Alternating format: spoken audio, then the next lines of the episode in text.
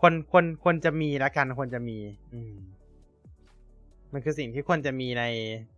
เป็นฟีเจอร์พื้นฐานสำหรับคนทั่วไป อ่า นะครับ ก็สำหรับเราเองเราก็มองว่า มันก็ไม่คุ้มอยู่ดีนั่นแหละ ก็ถือว่าค่อนข้างแพงเลยนะสำหรับตัวของ subscription นี้ถ้ามองแบบเราแลกกลับมาแค่ อัพวิดีโอได้แค่พันก็ยังอัพได้แค่พันแปดสิบอะอ่าฮะ เอออีดิททวิตลบทิ้งก็ได้ปะ ใช่ลบทิ้งก็ได้เออหรือว่าบางคนอาจจะกลัวกังวลเสีย engagement หรือเปล่าเออก็เลยอยากอ่าอีกลัดิทวทวิตถ้าถ้าเป็นแบบคนคนดังอะอะไรเงี้ยมันก็เสียใช่อิเกตเมนไปใช่ป่ะ เพราะว่าใช่เขาลงทวิตแค่ไม่ถึงแบบ ไม่ถึงครึ่งนาทีอืมก็มีคนดูไปแล้วน่าจะประมาณพันกว่าคนอะไรเงี้ยใช่ใช่ใช่ส่วน Top Article หรือฟีเจอร์อื่นผมไม่ได้ใช้อยู่แล้ว แล้วก็ตัว Bookmark Folder ก็จริง ๆ ก็อยากได้อยู่แต่ว่า อ่า ถ้าไม่ได้ก็ไม่เป็นไรก็ได้ มันก็ไม่ใช่ฟีเจอร์ที่เท่าไหร่ เนาะแล้วก็ส่วนติ๊กถูกสีฟ้ายิ่งโอ้โห ยิ่งหนักเลย ยิ่งยิ่ง รู้สึกว่าไม่จำเป็นต้องให้รู้ขนาดนั้นว่าแบบเออเราคือตัวจริงอะเนะแล้วก็ตัวโพสวิดีโอยาวขึ้น อ่า จริงๆ ไม่รู้สิ ไปโพสใน YouTube แล้วกัน นะครับ แล้วก็จริงๆนะ จริง ๆ หลายคนก็คงจะไปเทียบกับอย่างอย่างเรา ก็คือจะไปเทียบกับ subscription อื่น ๆ ที่อยู่ในตลาดประเทศไทยอยู่แล้วเนาะแล้วก็จะเห็นได้ชัดเลยว่า อ่าพอเทียบกับ YouTube Premium แล้วอ่าต่างกันเยอะครับ YouTube Premium 175 ต่อเดือน ตัดโฆษณาทิ้งหมดเลย ใช่ไหม ใช่ใช่ ตัดโฆษณาทิ้งหมดเลย มี PIP มีเปิด background ได้เปิด background ได้เปิดอ่ามีอ่า YouTube เปิด Music background ให้ด้วยมี YouTube Music ใช่ ใช่ ในขณะที่ทวิตเตอร์เราต้องจ่ายถึงเกือบสามร้อยบาท แต่ว่าได้เราเห็นโฆษณาน้อยลงเพียงแค่ห้าสิบเปอร์เซ็นต์อ่าฮะ ประมาณนั้น ใช่ แต่ว่าสิ่งที่น่าจะเรียกได้ว่าทำให้อันนี้ดูแพงแพงแพงไปเลยอะ น่าจะเป็น PC Game Plus อ่า อ่าใช่ใช่นึกสภาพสิครับ คุณจ่าย 99 บาท คุณเล่นเกม กี่เกมก็ได้ในคลังเขาแล้วแถมยังเป็นเกม Triple A จำนวนมาก เกมราคาพันแปดทั้งนั้น อืม นึกสภาพดูแล้วกัน อืมขออภัยครับ อืมเกมราคาเกมราคาพันแปดด้วย นั่นแหละ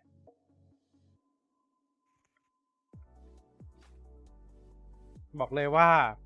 จ่ายเก้าสิบเก้าบาทเดือนละร้อยหนึ่งปี ยังยังราคาไม่ถึงหนึ่งเกมเลย อืม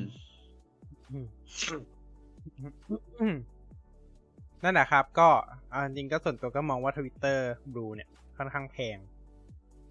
สำหรับตลาดประเทศไทย อะตลาดต่างประเทศเราไม่รู้ว่า มุมมองของต่างประเทศเขามองว่าไอ้ราคาเท่านี้มันถูกหรือแพงอ่าฮะอืมแต่สำหรับ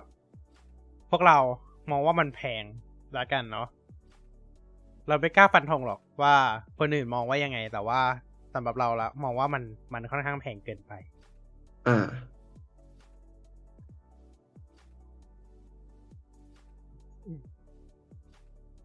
อืม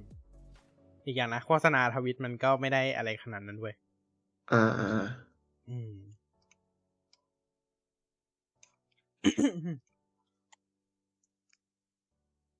ใช่ไหมล่ะโฆษณาทวิตมันไม่ได้แบบมันคือมันมันถ่ายผ่านมันได้ก็เลไม่ยได้อะกวนตากวนใจอะไรเราใช่อ่าเออ มันมันถ่ายถ่ายมาแล้วก็ถ่ายผ่านไปเลย มันก็ไม่ค่อยกวนกวนขนาดนั้นเท่าไหร่อยู่แล้วอะเออเหมือนเหมือน Facebook แหละเนาะเราก็ วัดเหมือน Facebook เหรอ ไม่เหมือนไม่เหมือน เอออ่าไม่หมายถึงว่ารูปแบบการโชว์โฆษณา มันคล้าย ๆ กันเนี่ยอ๋ออ่า แต่ไม่ใช่หมายถึงว่า AI อัลกอริทึมข้างหลัง อันนี้ อันนี้ไม่รู้นะ ช่างมัน อ่า แต่ว่าแบบรูปแบบการโชว์ออกมาเป็นโพสต์มันก็เหมือนกับเราไถฟีดไประดับหนึ่งแค่นั้นเองเนาะเออมันก็ไม่ได้อ่าต่างกันขนาดนั้นนะครับ ครับ ส่วน Custom ไหมเอ่ออ่าตัว Custom navigation จำเป็นไหม ช่างมันละกันไม่จำเป็นเท่าไหร่ อืม ประมาณนี้สำหรับทวิตเตอร์บลูนะครับ ครับผม โอเค ต่อทวิตเตอร์บลูอะ เราไปกันต่อนะครับ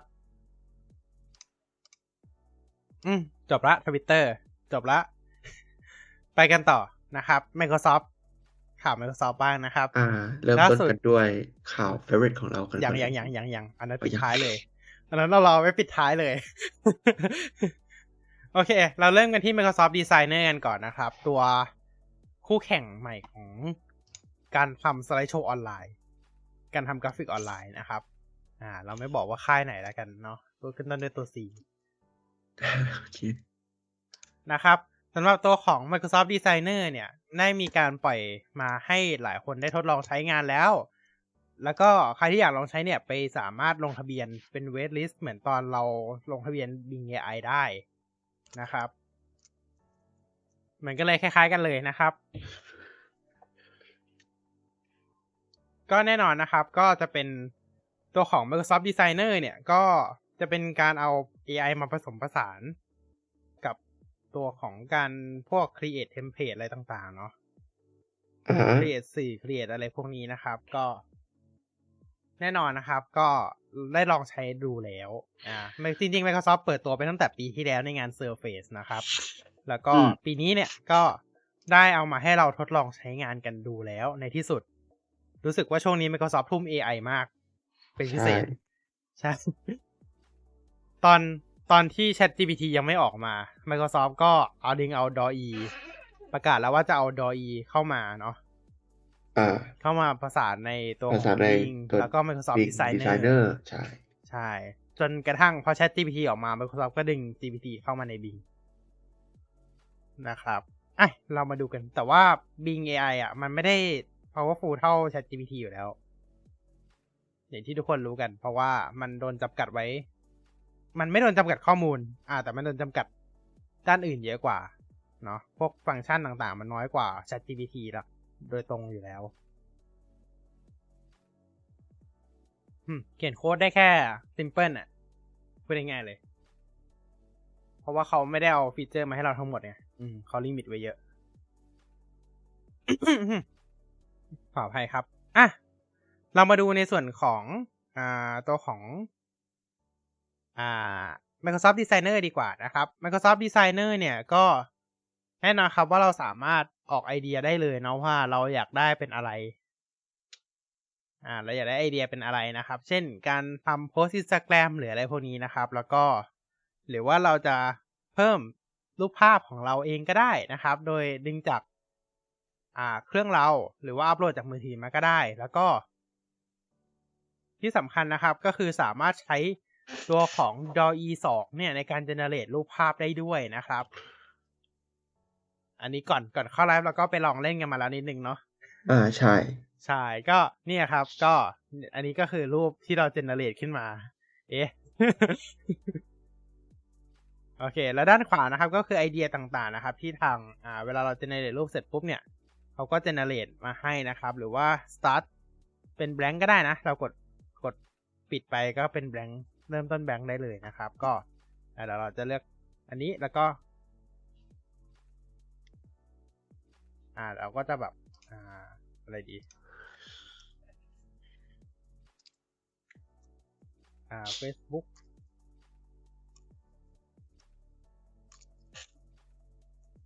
Facebook post about Pokemon ไม่ได้ โอเค Facebook post about and I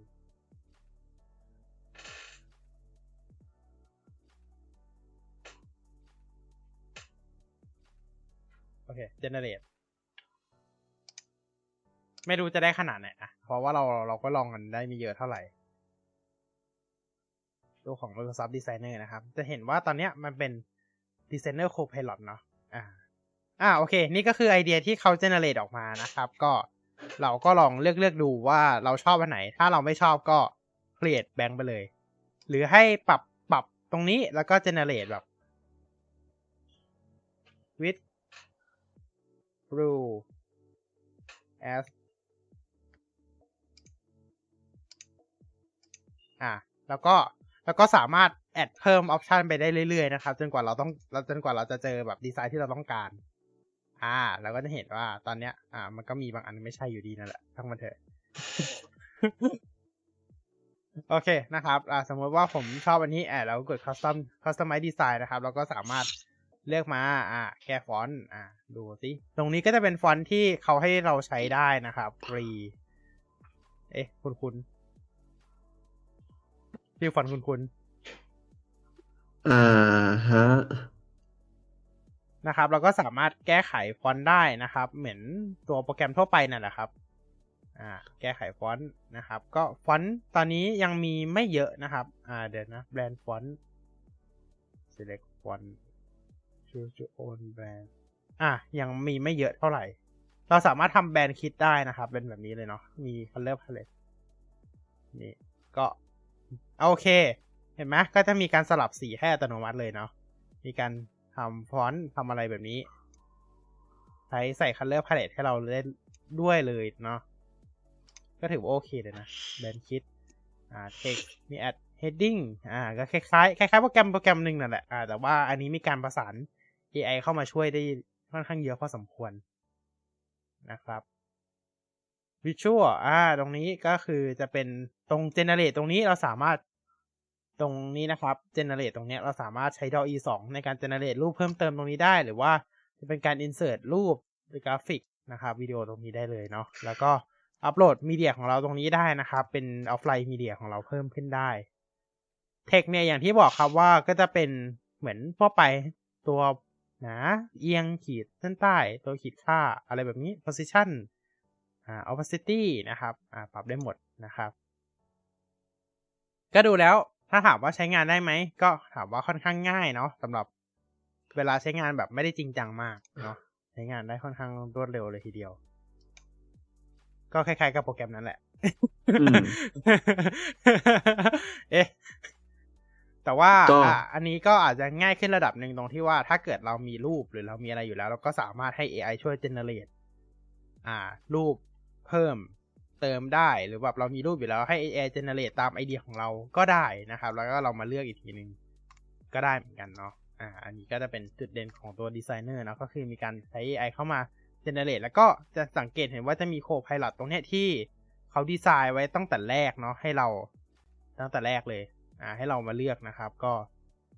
ตรงนี้ได้เลยนะครับ ก็มาเลือกกันได้เนาะโอเคเนี่ยอันโอเค ประมาณนี้ประมาณนี้เลยเนาะอันนี้ตัวส่วนของ ตัวดีไซเนอร์นะครับ โอเค เป็นไงจูใจ จุใจครับจูใจอ้ออ๋อลืมบอกเราสามารถกดดาวน์โหลดได้ด้วยนะ ดาวน์โหลดแล้วก็ดาวน์โหลดออกมา เลือกได้เลยนะ ว่าจะเป็น PDF JPEG หรือว่า PNG นะครับอ่าหรือเราจะโพสต์ตรงๆเลยก็ได้ ขึ้น IG หรือ Facebook หรือ LinkedIn โพสต์ตรงๆได้เลยเซ็นทุกโฟนก็ได้หรือว่ามี remove watermark ด้วยนะ เอ๊ะ เอ๊ะ remove watermark หมายความว่ายังไงก่อน หมายความว่า อนาคต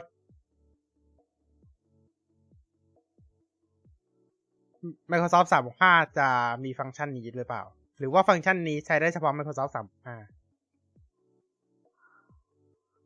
อืมนั่นสิอืม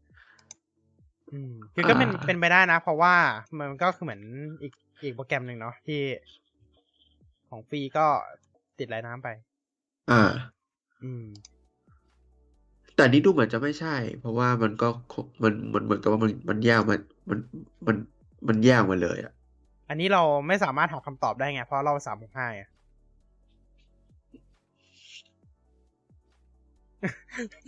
คือเข้าใจไหมเราสามหกห้าเราเลยไม่สามารถหาคำตอบได้ อ่าฮะอ่าไม่รู้เพราะเหมือนกันว่าแบบถ้าคนที่ไม่มี เอ่อตัว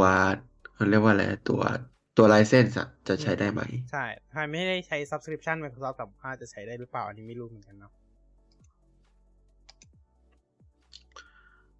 โอเค นี่อ๋อนี่ โอเค copy estimate นะครับ ก็ copy แล้วก็จะอยู่ใน อ่าอยู่ในคลิปบอร์ดนะครับ เห็นไหม ทุกคนเห็นไหมในคลิปบอร์ดเล็กๆ มุมขวาล่างนะฮะผมเปิดคลิปบอร์ด history ไว้นะครับ ก็โอเค ประมาณนี้นะครับ อะ อันนี้ก็คือตัวส่วนของ เอ้ย เดี๋ยวนะ มันส่งอินไว้ได้ เดี๋ยวเดี๋ยวเดี๋ยวเดี๋ยว you got 10 invite to share with your friend โอเค โอ้ ถ้าให้อินไว้ได้ เฮ้ยฮะมันอินไว้ได้ มันอินไว้ได้ โอเค โอ้โห ลิงก์ยาวเหยียด อะเกิดไป โอ้โห อ๋อ ลิงก์นิดเดียวแต่ว่า ลิงก์นิดโอเคเดียว แต่ว่าข้อความเพียบ โอเคเอออ่าอ่าส่งอินไว้ได้ โอเค ลองดูลองดู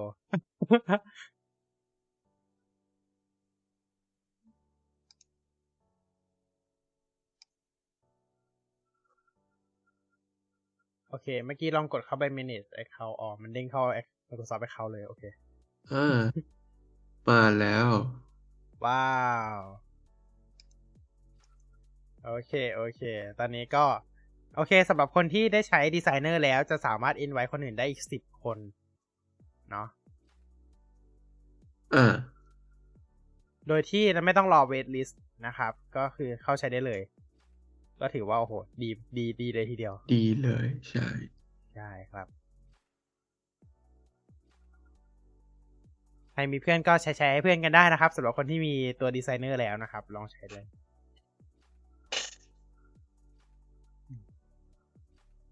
ก็รู้สึกว่าโปรแกรมแนวนี้จะมีแข่งกันเยอะเหมือนกันเนาะ Adobe เองก็มีบ่อยมาก่อนหน้านี้เนาะ Adobe Express อ่าฮะ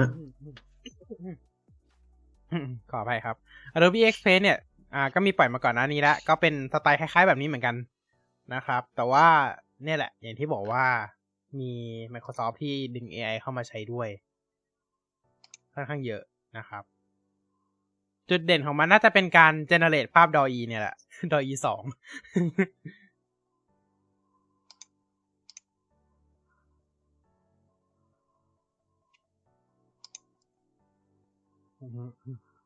เดี๋ยวไว้ต้องลองละ ระหว่าง Mid Journey กับ DALL-E สองอ่าฮะอ่าตัวไหนจะเก่งกว่า ใช่ โอเค Mid Journey เราใช้ใน Discord เนาะ ส่วนอันนี้อ่าเราใช่ใช้ในนี้เอา อืม แต่มิจเจอนี่รู้สึกเคยเคยเห็นแล้วมันก็ดีไซน์มันปั่นๆอยู่เหมือนกัน ดีไซน์ก็แน่นอนอ่าดีไซน์ก็แน่นอนครับ เอ่อเรือน AI style ใช่ DALL-E ก็เป็นอะเดี๋ยวอีกก็เป็น DALL-E ก็เป็น ทุกตัวเป็นหมดละตอนนี้นะครับ ใช่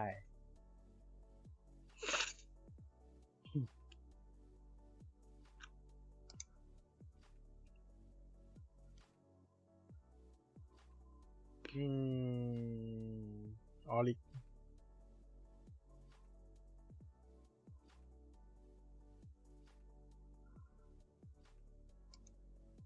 อ่า cactus origami in style minimalism อ่าอ่าลองดูลองดู ตอนนี้คือเล่นดีไซเนอร์อยู่นะครับ เล่นอย่างสนุกเลยทีเดียว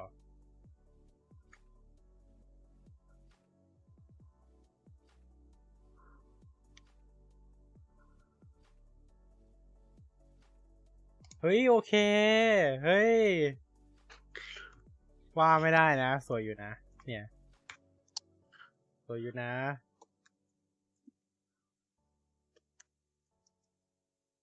ต้องดูอะบางอันมันก็เจเนเรตออกมาสวยนะ บางอันก็เจเนเรตออกมาไม่ค่อยได้เรื่องเท่าไหร่ แต่มันไม่ค่อยแคคตัสเท่าไหร่เลยอะเอ่อ cactus what cactus origami เออ โอเคเหมือนไก่มากกว่าในรูปข้างหลังนะอันอันอันนี้หนักเลย อันนี้ไม่น่าไม่น่าใช่แคคตัสละโอ้อะมันมีสองรูปเนี้ยพอได้อยู่แต่แบบอันนี้ก็ไม่ไม่น่าใช่ อันนี้ อันนี้ดูดูโอเคสุด เดี๋ยวนะเนาะเรา อ่าครูเริ่มรู้สึกงง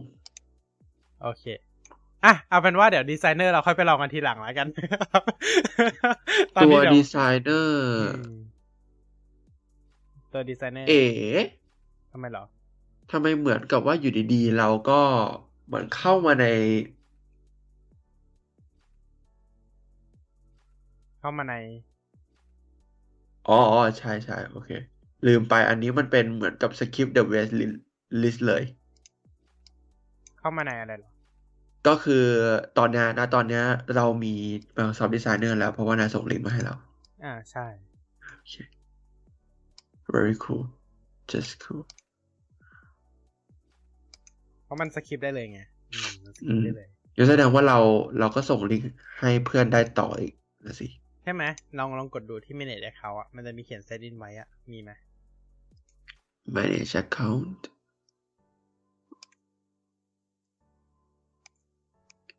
เอ๊ะไม่มีอะแบบสักครู่นะ กดไปที่โปรไฟล์อะ มันจะมี มันจะมีเขียน set in ไว้อะ profile โปรไฟล์ขวาบน อ่า ไม่มีเขียน อ่า แปลว่าส่งไม่ได้ อ่าฮะ เดี๋ยวเดี๋ยวเดี๋ยวแคปให้ดูแป๊บนึง หรือว่าต้องคนที่ได้เวทลิสเท่านั้นอะถึงจะส่งได้ เนี่ยแบบเนี้ย อ่าไม่ได้ ไม่ได้ไม่มี โอเค งั้นแปลว่าคนที่ส่งได้น่าจะเป็นคนที่ได้ waitlist ได้ waitlist อ่า แต่ถ้าเราแชร์ลิงก์นี้ไป collab กับคนอื่นที่ยังไม่ได้จอยเวลิสอันนี้ไม่แน่ใจเหมือนกันว่าทำได้ไหมถ้าถ้าแชร์ลิงก์เราไปก็ได้สิ แต่ว่าคนก็ มันก็จะเสียไปเรื่อยๆ เพราะว่ามันจำกัดแค่สิบคนเท่านั้น อ่าเออหมายถึงว่าเวลาเราจะ contribute ด้วยกันอะดีไซน์อ๋อดีไซเนอร์ดีไซน์ด้วยกันอะไรอย่างเงี้ยณตอนนี้น่าจะยังไม่ได้แต่ตอนมั้งน่าจะยากนะใช่เพราะว่าตอนนี้ยังไม่เดี๋ยวนะ เราไม่เราไม่เห็นปุ่มแชร์นะณตอนนี้ อ่าใช่ไหมอ่า เหมือนตอนนี้ยังไม่ได้นะครับสำหรับการแชร์ไปให้เพื่อนช่วยกันทำน่าจะต้องรอเวอร์ชันเต็มเนาะเพ ราะว่าตอนนี้ยังเป็นพรีวิวอยู่ อ่า ยังไม่พรีวิวอยู่ แล้วก็สำหรับใครที่อยากพินตัวของ Microsoft Designer ก็กดพินเป็น PWA ได้นะ อ่า เป็น PWA ได้เลย ก็กดพินเป็นแอปไว้ได้เลยนะครับ อ่าเราก็พินเวลาเรียบร้อยเป็น PWA สวยงามนะครับ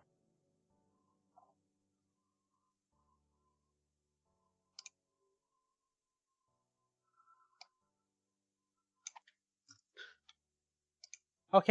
ก็ประมาณนี้แล้วกันนะครับสำหรับตัวของ Microsoft Designer กินเวลาไปค่อนข้างเยอะเลยทีเดียวนะครับ ครับผม ก็คือก็เหมือนกับแอปนั้นแหละครับ แอปที่เอ่อพวกเราเอ่ตัวอสีนะฮะนะครับก็ใช้กันนะฮะ ก็ค่อนข้างบ่อย ในโอเคการทำ presentation นู่นนี่นั่นสำเร็จรูปนะครับหากใช่ไม่มีครับเวลา ถ้าไม่มีเวลาก็ใช้ครับ ถ้ามีเวลาก็ถ้ามีเวลาใช้ครับก็ไม่ใช้แค่นั้นเองโอเคนะครับนะครับ ต่อไปนะครับ เรามาดูข่าว Microsoft อีกข่าวหนึ่งซึ่งน่าจะเป็นข่าวใหญ่สำหรับชาว Insider กันเลยทีเดียวเนาะก็อย่างที่เราทราบกันดีนะครับ ว่าตอนนี้นะครับ Microsoft ได้มีการประกาศ Insider รูปแบบใหม่ในปี 2023 นะครับ โดยในครั้งนี้เนี่ยมีการแบ่ง Channel ออกเป็น 4 Channel นะครับ ก็คือมี Canary มี Dev มี Beta แล้วก็มี Release Preview นะครับสำหรับตัวของ Beta กับ Release Preview ยังเหมือนเดิมนะครับ ไม่มีอะไรเปลี่ยนแปลงจากจากเดิมนะครับ จากก่อนหน้านี้ อ่า อ่า ก็คือเหมือนเดิมเลยนะครับสำหรับตัวของ อ่าเบต้ากับ Release Preview ยังคงเหมือนเดิมนะครับ แต่ที่มีการเปลี่ยนแปลงเนี่ยก็คือจะเป็น Dev Channel นะครับ มีการเปลี่ยนใหม่หมดเลยนะครับ แล้วก็ตัวของ Channel ที่ถูกเพิ่มขึ้นมาใหม่ก็คือ Canary Channel นั่นเอง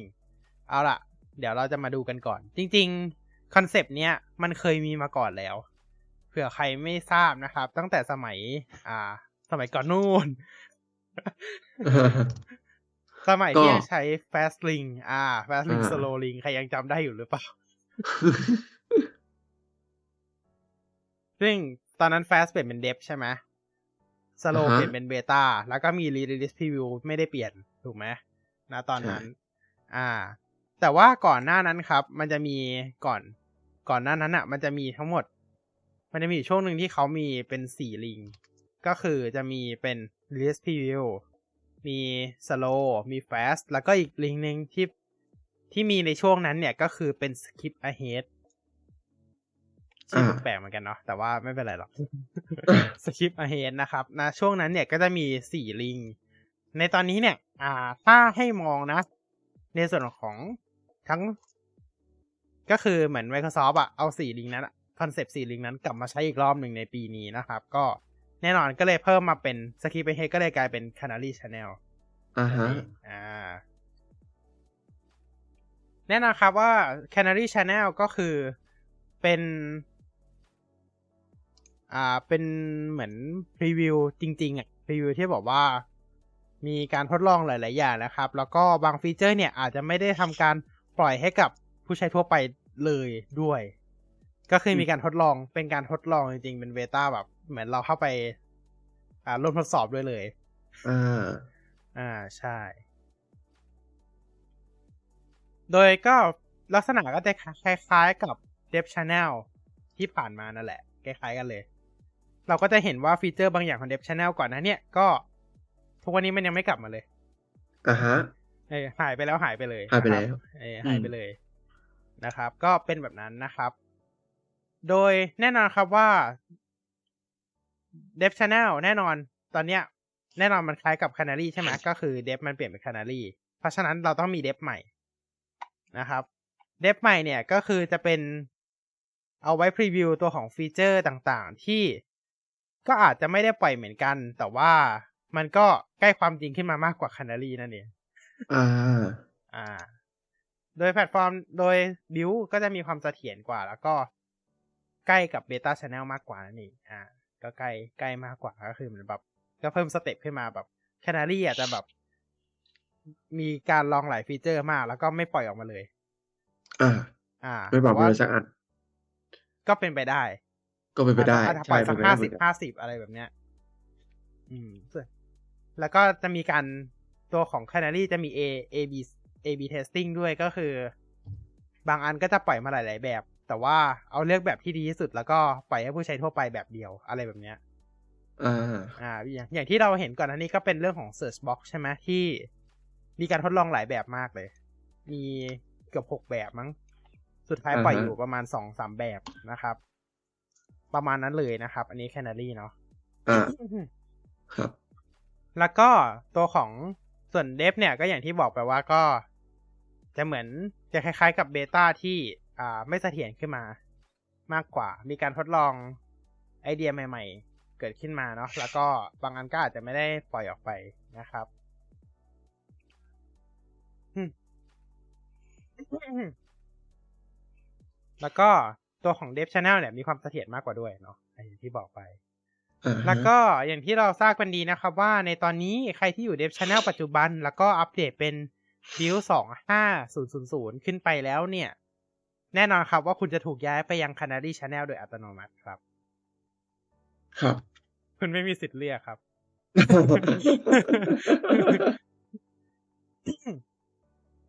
เพราะอะไรถึงไม่มีสิทธิ์เลือก เพราะว่าอย่างที่บอกครับว่า Canary Channel นะ ตอนนี้ก็คือ Dev เดิม ที่ถูกย้ายขึ้นไป ถูกไหมอ่ามันก็มันคือเดฟมันคือเดฟช n แนลเดิมที่ อัพขึ้นไปอีกขั้นหนึ่งอ่า เพราะฉะนั้น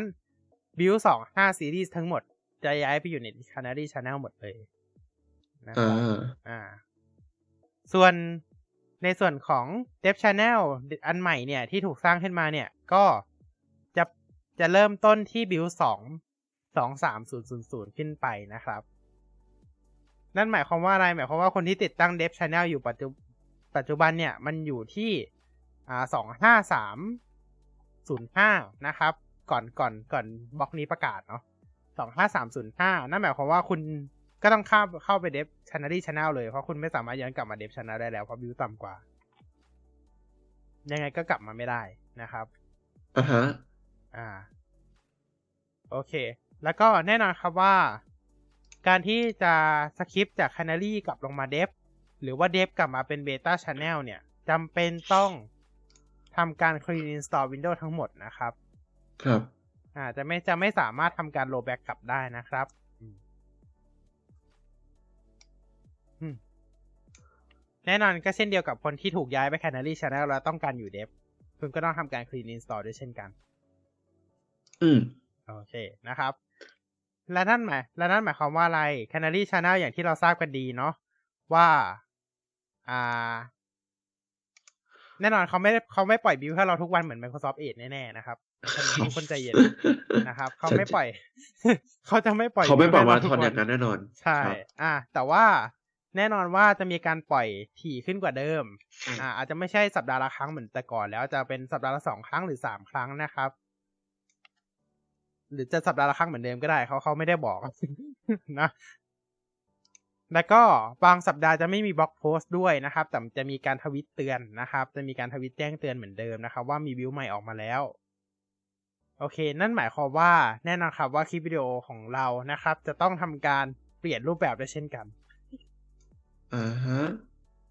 นะครับ เนื่องจากว่าอ่า Microsoft มีการปล่อย เพราะว่าตอนนี้อย่างที่ทราบกันดีว่าตอนนี้ก็อยู่สองห้าแล้วนะครับ เพราะฉะนั้นก็ต้องไป Canary อยู่แล้ว นะครับ ก็จะเป็นการสรุป Insider View ในแต่ละเดือนแทน อ่าโดยการอ่าเปลี่ยนรูปแบบคลิปแทนนะครับ ก็เราติดตามชมสิ้นเดือนนี้แล้วกันเนาะว่าจะเป็นยังไงนะครับ ก็จะเริ่มตั้งแต่วิวสองห้าสามศูนย์ศูนย์เลยนะครับ ก็จะสรุปอยู่ในคลิปนั้นคลิปเดียวเลยนะครับ โอเค และนั่นหมายความว่าอะไรหมายความว่าใน Tech Vcast เราก็จะมีแค่บอกว่าที่ผ่านมามีบิวอะไรบ้าง แล้วก็ฟีเจอร์เด่นมีอะไรบ้างแค่นั้นนะครับ โดยจะบอกเฉพาะของ Canary Channel แล้วก็ของ Dev Channel เท่านั้น บางสัปดาห์ถ้ามีเรื่องอะไรน่าสนใจใน Beta Channel อาจจะบอก Beta ด้วย แต่ว่าอ่าก็ณตอนนี้ก็คือจะบอกหลักๆ คือ Canary Channel นะครับ ครับ โอเค อันนี้ให้เข้าใจตรงกันนะครับว่าเป็นประมาณนี้สำหรับตัวของอ่า Insider แบบใหม่นะครับ ครับ อธิบายยาวมาก ยาวเหยียดจริง ๆ นะครับ โอเค ประมาณนี้สำหรับ Insider นะครับ เย่อืมโอเคนะครับ สุดท้ายไอ้ยังไม่ท้ายสุดใจเย็นในช่วงสัปดาห์ที่ผ่านมานะครับ เรารู้กันดีนะครับว่า Minecraft เนี่ยได้มีการทำไมเราสคริปเรื่องเร็วจัง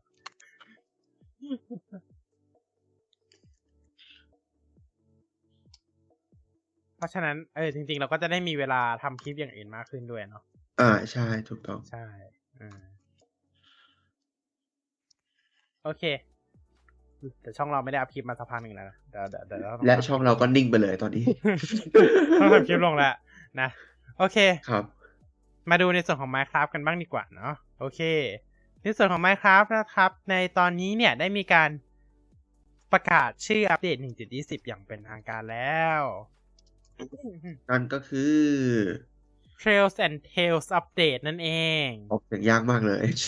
Trails ที่เป็นทางเดินกับ Tales ที่เป็นเรื่องเล่านะครับ ครับ ก็เป็นการเล่นคำเล็กๆน้อยๆคล้ายๆ เป็นคำพ้องเสียงอ่าหลักการภาษาไทยก็มานะครับ Trails and Tales นั่นเองนะครับ ก็แน่นอนครับว่าจะออกภายในปีนี้แน่นอนเนาะสำหรับตัวของอัปเดต 1.20 นะครับ แล้วก็อ่าแน่นอนประกาศครั้งแรกในงาน Minecraft Live 2022 แล้วก็ส่วนชื่อเนี่ยประกาศใน Minecraft Monthly ในเมื่อวันที่2ที่ผ่านมานี้เองนะครับอ่าในตอนนี้เนี่ย อะเราจะมาไล่ฟีเจอร์กันนะครับ แต่ว่าเดี๋ยวจะจริงๆ เราอยากทำ Tech v c a s t หนึ่งให้สรุปฟีเจอร์ 1.20 แต่ขอใกล้ๆปล่อยก่อนเนาะขอใกล้ๆปล่อยก่อนอ่าเพราะว่าตอนนี้ฟีเจอร์มันยังเข้ามาเรื่อยๆอยู่ อ่านะครับ ก็ตอนแรกเวอร์ชันเนี้ยก็เป็นที่วิพากษ์วิจารณ์ว่า เฮ้ย มันน้อยไปหรือเปล่าอ่าแบบมันจะเป็นอัปเดตเล็กเกินไปเออมันอืมใช่ แต่ว่าสุดท้ายก็คือแบบ โอ้ มีการเพิ่มฟีเจอร์มาเยอะมากๆพอสมควรเลยนะ ก็ถือว่าเป็นอีกหนึ่งอันที่น่าสนใจเลยทีเดียว แล้วก็มีการล้อกันอีกแล้วครับว่า Caves and Cliffs Part สี่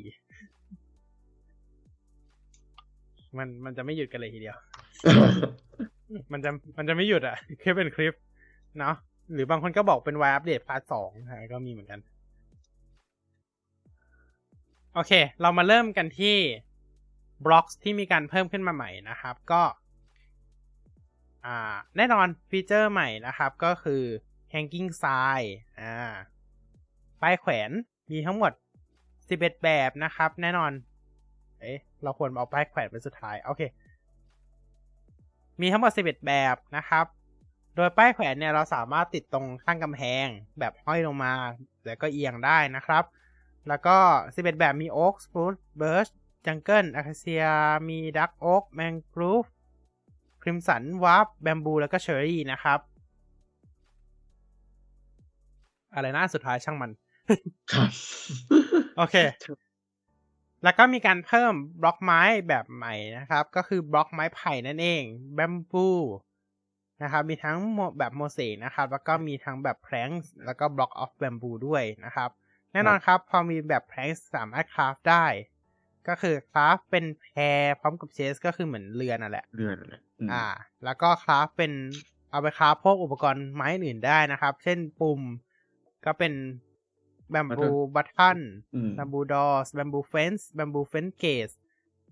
และก็ bamboo pressure plate pressure plate อ่า bamboo ได้ sign bamboo slab bamboo stair แล้วก็ bamboo trapdoor นะครับ ก็คือฟังก์ชันทุกอย่างเหมือนไม้เลย เหมือนไม้ทั่วไปนะครับ อ่า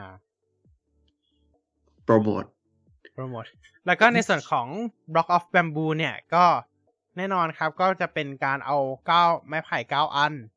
มารวมกันนะครับ จะทำ จะเปรียบเสมือนกับล็อก ไม้ล็อกอะท่อนไม้ธรรมดาอ่าอ่า อันนี้จะเปรียบเสมือนกับท่อนไม้นะครับ แต่ว่าวิธีการคราฟเนี่ยไม่ใช่ไปตัดต้นไผ่แล้วมันได้เลยนะ ก็คือตัดต้นไผ่แล้วก็ต้องเอาไผ่เก้าอันมารวมกันคราฟเป็น Block of Bamboo อีกทีหนึ่งนะครับ โอเค ต่อไปนะครับก็คือตัวของ Chisel Bookshelf นะครับ แน่นอน ทำการคราฟด้วย 6แพลงแล้วก็สอแล้วก็ 3 Wooden Slab นะครับ สามารถใส่หนังสือได้ 6 เล่มนะครับ ไม่ว่าจะเป็น Books Enchanted Book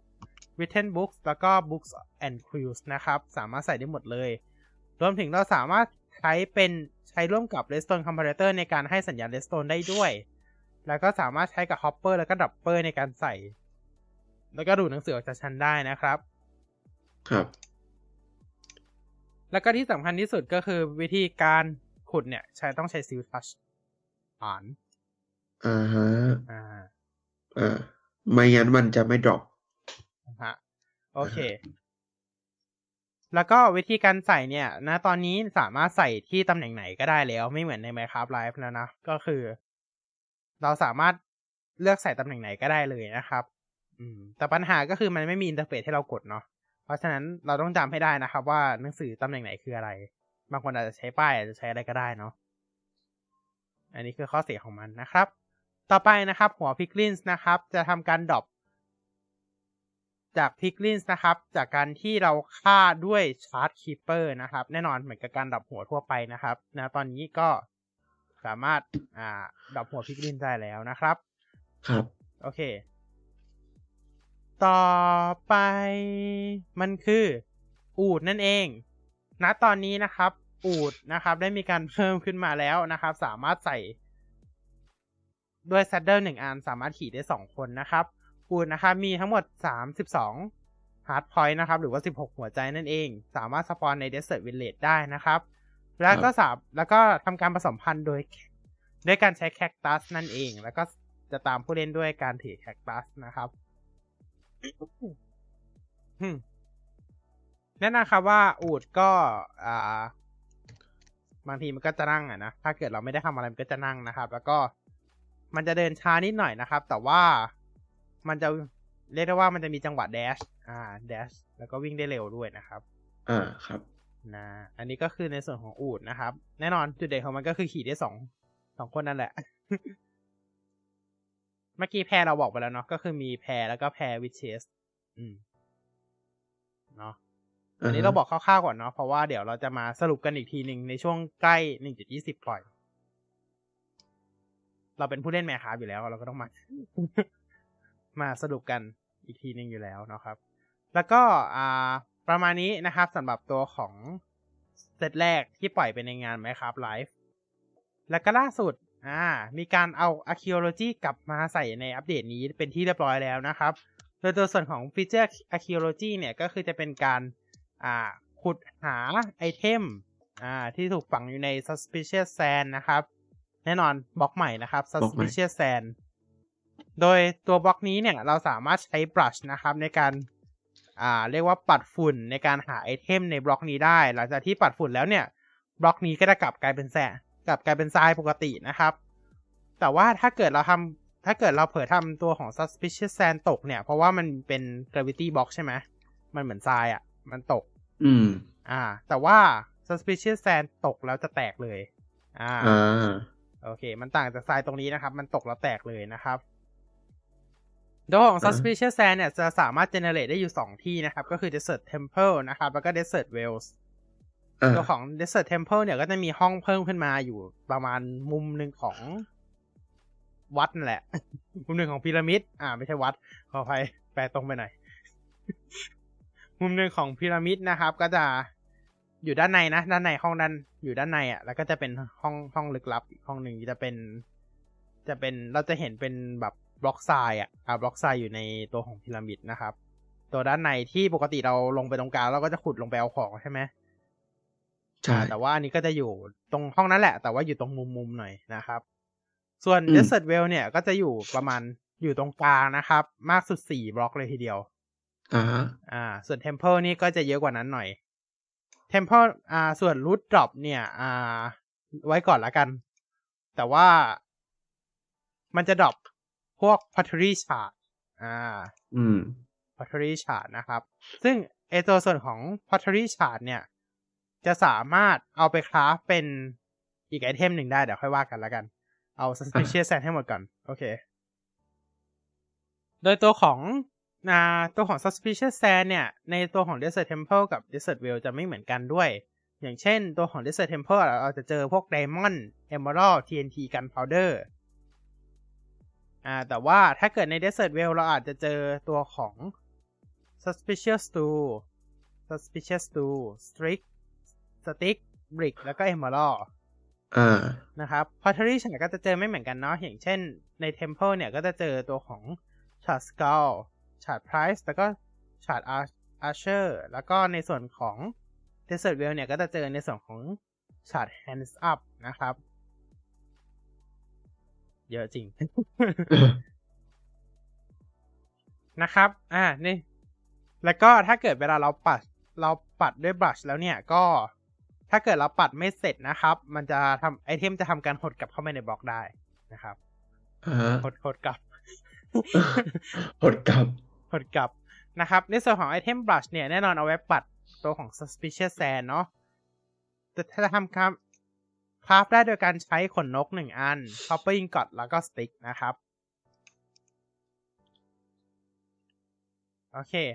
แล้วก็ในส่วนต่อไปนะครับ ก็คือในส่วนของ pottery shard นะครับ pottery shard สามารถนำไปคราฟ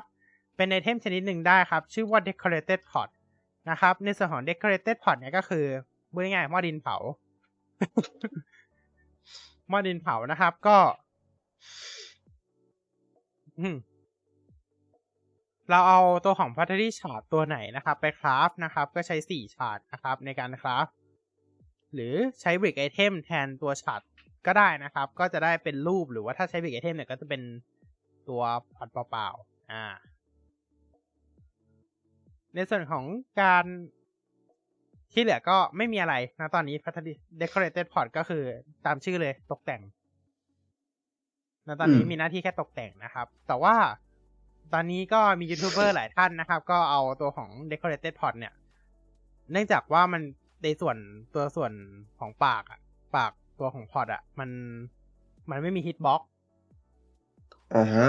ทำให้เราสามารถวางไอเทมบนบนตัวของ pot ได้คือตัว pot เนี่ย มันกว้างมันสูงหนึ่งบล็อก อืมแล้วปากสูงขึ้นไปอีกประมาณ0.5อ่าอ่า ไม่ถึงหรอกไม่ถึง0.5แต่ว่ามันอะไรประมาณ0.2 0.3ประมาณเนี้ยมันทำให้เราสามารถวางไอเทมขึ้นไปบนไว้ในปากได้แบบเหมือนเหมือนเราวางแบบ วาง power- สมมติวาง power pot ไว้อะมันจะดูเข้ากันมากเลยอะไรแบบเนี้ยอ่าวางวางแล้วให้มันเหมือนมันอยู่ในตัวของ decorated pot ได้ เออ เพราะว่าตัวอันเนี้ยมาไอตัวปากมันเลยขึ้นมาไงมันก็ไม่เกี่ยวไม่เกี่ยวข้องอะไรกัน อืม อืม ไม่มีฮิตบ็อกไม่มีอะไรนะครับ อันนี้ก็คือในส่วนของ archaeology นะครับ ต่อไปนะครับ อ่า เรามาดูในส่วนต่อไปกันดีกว่านะครับ ก็คือตัวของ armor trims นะครับ ในส่วนของ armor trim เนี่ย ก็แน่นอนครับว่า ต่อไปนะครับ ในการอัปเกรด netherite นะครับ เราจะต้องใช้ trim แล้วนะครับ เราต้อง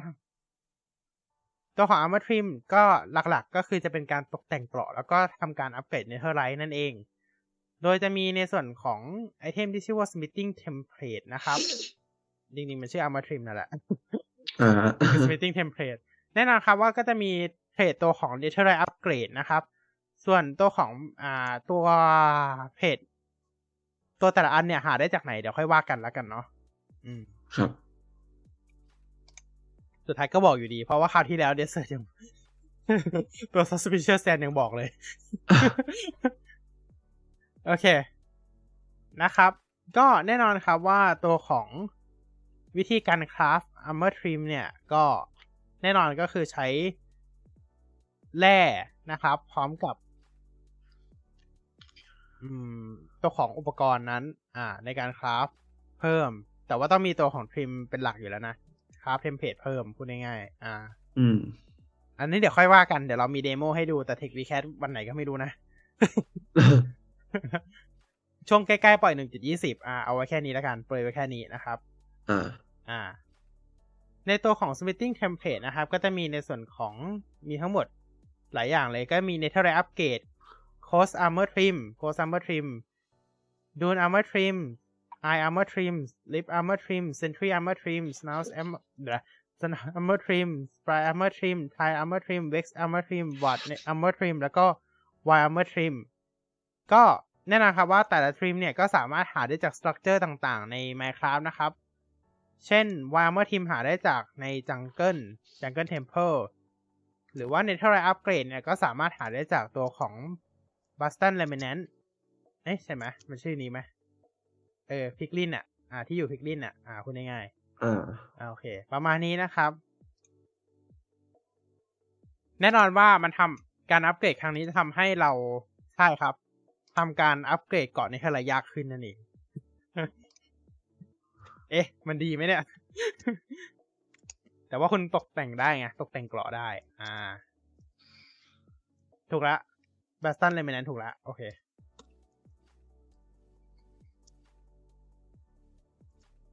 ต่อไป ต่อไปเรามาดูในส่วนของ sniffer กันดีกว่า sniffer อย่างที่เรารู้กันดีนะว่าเป็นม็อบที่ชนะ mob vote ในปี 2022 นะครับ โดยตัวของ sniffer เนี่ยก็จะเป็น เป็นม็อบดึกดำบรรมีขนาดที่ค่อนข้างใหญ่มากเลยทีเดียว ก็ใหญ่ขนาดที่มันมันล้นมันล้นไมค์คาร์ดอะล้วกันมันยินมันเล็กกว่าแก๊ส แต่ว่าใหญ่ใหญ่ใหญ่กว่าปกติ เล็กกว่าแก๊สนิดหน่อยนะครับ โดยตัวของ s n i f f e r นะครับ มีทั้งหมด 14 Health Point หรือว่า 7 หัวใจนั่นเอง แล้วก็จำเป็นต้องใช้ตัวของไข่ s n i f f e r ในการฟักตัวของ s n i f f e r ออกมานะครับ เพราะว่ามันเป็นสัตว์สัตว์ดึกดำบรรพ์เนาะมันจะอยู่ในทะเลแต่ว่าณตอนนี้ยังไม่มีเนาะไปสปอนใช้สปอนเอกันไปก่อน อ่าตัวของ sniffer นะครับ จะไม่สามารถ เทมได้นะครับ เราจะไม่สามารถอ่าเรียกได้ว่าไงดี ให้อาหารแล้วก็มันเป็นของเราได้ เหมือนพวกออกซลอดประมาณนี้นะครับอ่าโดยฮะ sniffer นะครับ จะสามารถดมแล้วก็หาพวก seed ต่างๆได้นะครับ แล้วก็รวมทั้งมีทั้งหมดมี seed ใหม่นะครับ ก็คือ torch flower seed ด้วย ตัวของ torch flower seed นะครับ แน่นอนเอาไว้ปลูกตัวของ torch flower ไว้บน farmland นะครับ เป็นดอกไม้ชนิดใหม่นะครับ จะสามารถโตโตได้สาม stage นะครับ stage สุดท้ายเก็บได้เลยเนาะเก็บจากอ่า farmland แล้วไปปักที่ไหนก็ได้นะครับ ไม่จำเป็นต้องปักบน farmland แล้ว แต่ว่าตัวของ torch ถึงแม้มันจะชื่อ torch flower เนี่ย แต่มันไม่ได้ให้ไฟเหมือน torch นะอ่าอ่าอ่า คือคือเห็นมันตอนตอน torch flower ออกมาแรกๆ เห็นคลิปเต็มเลยบอกว่าโห torch flower ไม่ให้ไฟด้วย แน่นอนครับว่า torch flower มันเป็นดอกไม้ใช่ไหมมันสามารถเอามา craft เป็นdye ได้นะครับ เอาไว้ย้อมสี ได้เป็น orange dye นะครับ แล้วก็สามารถปลูกใน flower pot ได้ด้วย แล้วก็ในส่วนของ torch flower นะครับ สามารถเอาไป craft เป็น suspicious soup เอ้ไม่ใช่ suspicious stew ได้นะครับ ได้เป็น night vision นั่นเอง จำไม่ได้หรอกเอาจริงๆพอถึงพอถึงเวลาเล่นจริงจำไม่ได้หรอกว่าดอกไม้ไหน เอาไป craft ได้อะไรเออครับอะไรอืมจำไม่ได้หรอกถ้าไม่ได้แบบเราไม่ได้แบบเป็นสายปรุงยาเลยเลยนะจำไม่ได้หรอกอ่าอือฮึนะครับ อันนี้ก็คือในส่วนของ t o d Flower แล้วก็ Sniffer นะครับ เรามาดูอย่างสุดท้ายนะครับ ก็คือไบโอมใหม่ในเวอร์ชันนี้นั่นเอง เป็นไบโอมที่เชื่อว่าหลายคนอยากได้มาก แล้วก็มีคนทำมอดไว้เยอะมากนะครับสำหรับไบโอมนี้ก็คือ ไบโอม Cherry Grove นะครับ อืม อ่า แต่ว่าอ่าหลายคนจะทำเป็น Cherry Blossom อะไรสักอย่าง อ่าไม่เป็นไร ชื่อ Official ชื่อ Cherry Grove นะครับ เป็นไบโอมใหม่นะครับ ที่จะมี Cherry Tree อ่าซากุระนั่นแหละ ต้นซากุระอ่าอ่าฮะอยู่จะอยู่บนภูเขาจะเป็นส่วนใหญ่นะครับไบโอมนี้ส่วนใหญ่อยู่บนเขานะครับ แล้วก็จะมีแค่หมู แกะกระต่ายและก็พึ่งสามารถสปอนที่นี่ได้ ตัวของต้นซากุระหรือ cherry tree เนี่ยมัน cherry blossom ใช่ไหมซากุระอืม cherry blossom ใช่ อืม นั่นแหละ เป็นต้นไม้ใหม่ทั้งต้นเลยนะครับ ก็คือเป็นบล็อกต้นไม้ใหม่ด้วย แล้วก็เป็นใบไม้ชื่อว่า cherry leaf นะครับตัวของบล็อกเนี่ยก็จะใช้ชื่อว่า cherry log นะครับ ก็คือเป็นไม้ใหม่เป็นเนื้อไม้สีชมพูสวยมาก เริ่มห่างจากไกลจากความเป็นจริงแล้วนะเนื้อไม้สีชมพูเนี่ยเริ่มเริ่มเข้าสู่บทจินตนาการแล้วแต่ว่ามันไม่ไม่แน่อาจจะมีก็ได้อ่ามันอาจจะมีก็ได้แต่ว่าส่วนใหญ่มันมันมันไม่ค่อยมีอะนะนะครับ ตัวของตัวของเชอรี่ทีเนี่ยสามารถเจเนเรตพร้อมกับรังผึ้งได้ด้วยนะครับ สุดยอดเหมือนกัน โอเค โอเคนะครับ ในส่วนของ บล็อกไม้นะครับ แน่นอนมันสามารถเอาไป มันสามารถตัดแล้วได้เชอร์รี่ล็อกมานะครับ ซึ่งแน่นอนเป็นบล็อกไม้ประเภทใหม่ เช่นเคย ไม่ใช่เหมือนอาคาเซียหรืออะไรพวกนี้นะที่มันที่มันไม่ได้มีบล็อกใหม่ ที่มันใช้โอ๊กอะมันจะมีจำได้มาก่อนอันนี้มันจะมีไอตัวลัชเคปอะที่มันจะมีต้นไม้อะใหม่อะเออแต่ว่ามันใช้โอ๊กอ่าฮะอ่าอันนี้ก็แน่นอนครับว่าเราสามารถเอา cherry cherry log เนี่ยไป craft นะครับ เป็นพวก planks นะครับ หรือว่าจะเป็นพวก stripped wood อะไรพวกนี้ได้ด้วยนะครับ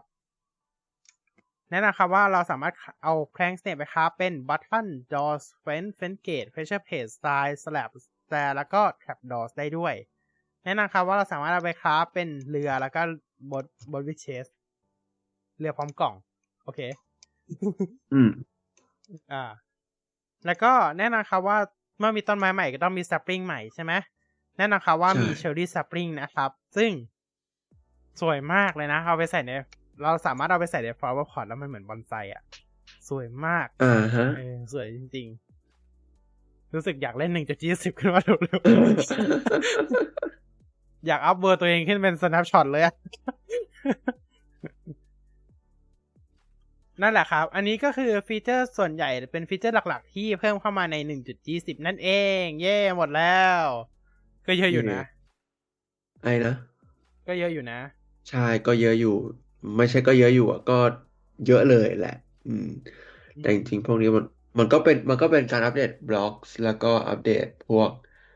เอ่อไอเทมในในในเกมอะนะอืมใช่ใช่ อ่าสำหรับใช่ตัวครับผมสำหรับใครอยากลองใช้งานนะครับ ตอนนี้อ่าตัวของ Minecraft 1.20 นะครับ สามารถลองได้ที่ Snap Minecraft Snapshot นะครับ เป็น Minecraft 1.19.4 Pre Pre Release 4 นะครับ แล้วก็ในส่วนของ Bedrock Edition เนี่ยอ่าจะสามารถลองได้ในอ่า1จุด Minecraft Preview 1.19จุดจุดจุดจุดจุดจุดอะไรหน้าล่าสุดหนึ่งจุดสิบ เก้าจุดเอ่อสี่พรีสองหรือเปล่า ว่าจำไม่ผิด ไม่ไม่ไม่อันนั้นจะว่าอันนั้นจะว่าอ๋อหมายถึงใน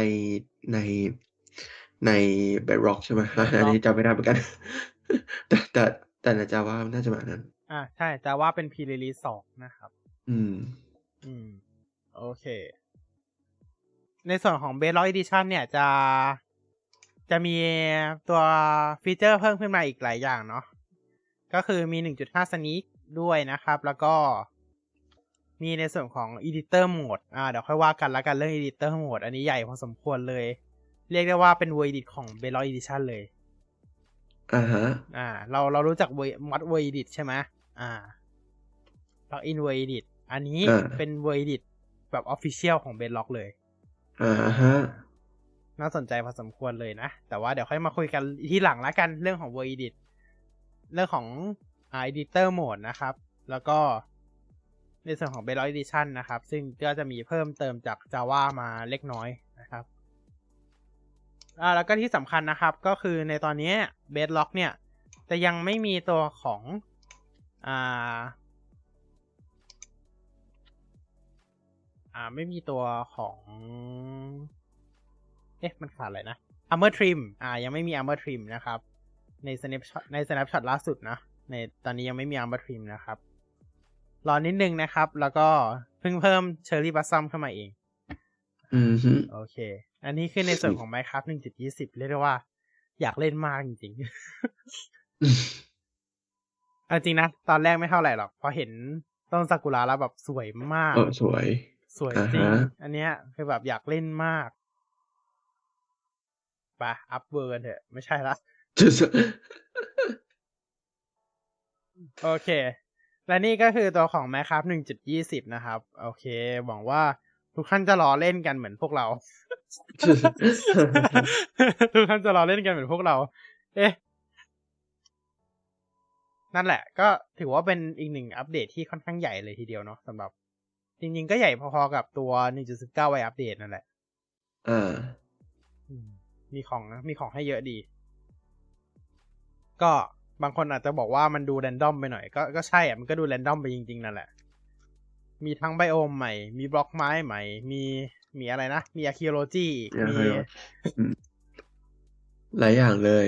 ใช่ คือแบบมันมันก็ดูแรนดอมจริงๆนั่นแหละ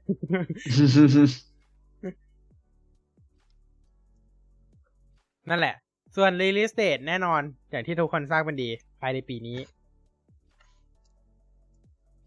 แหละ ภายในปีนี้แหละ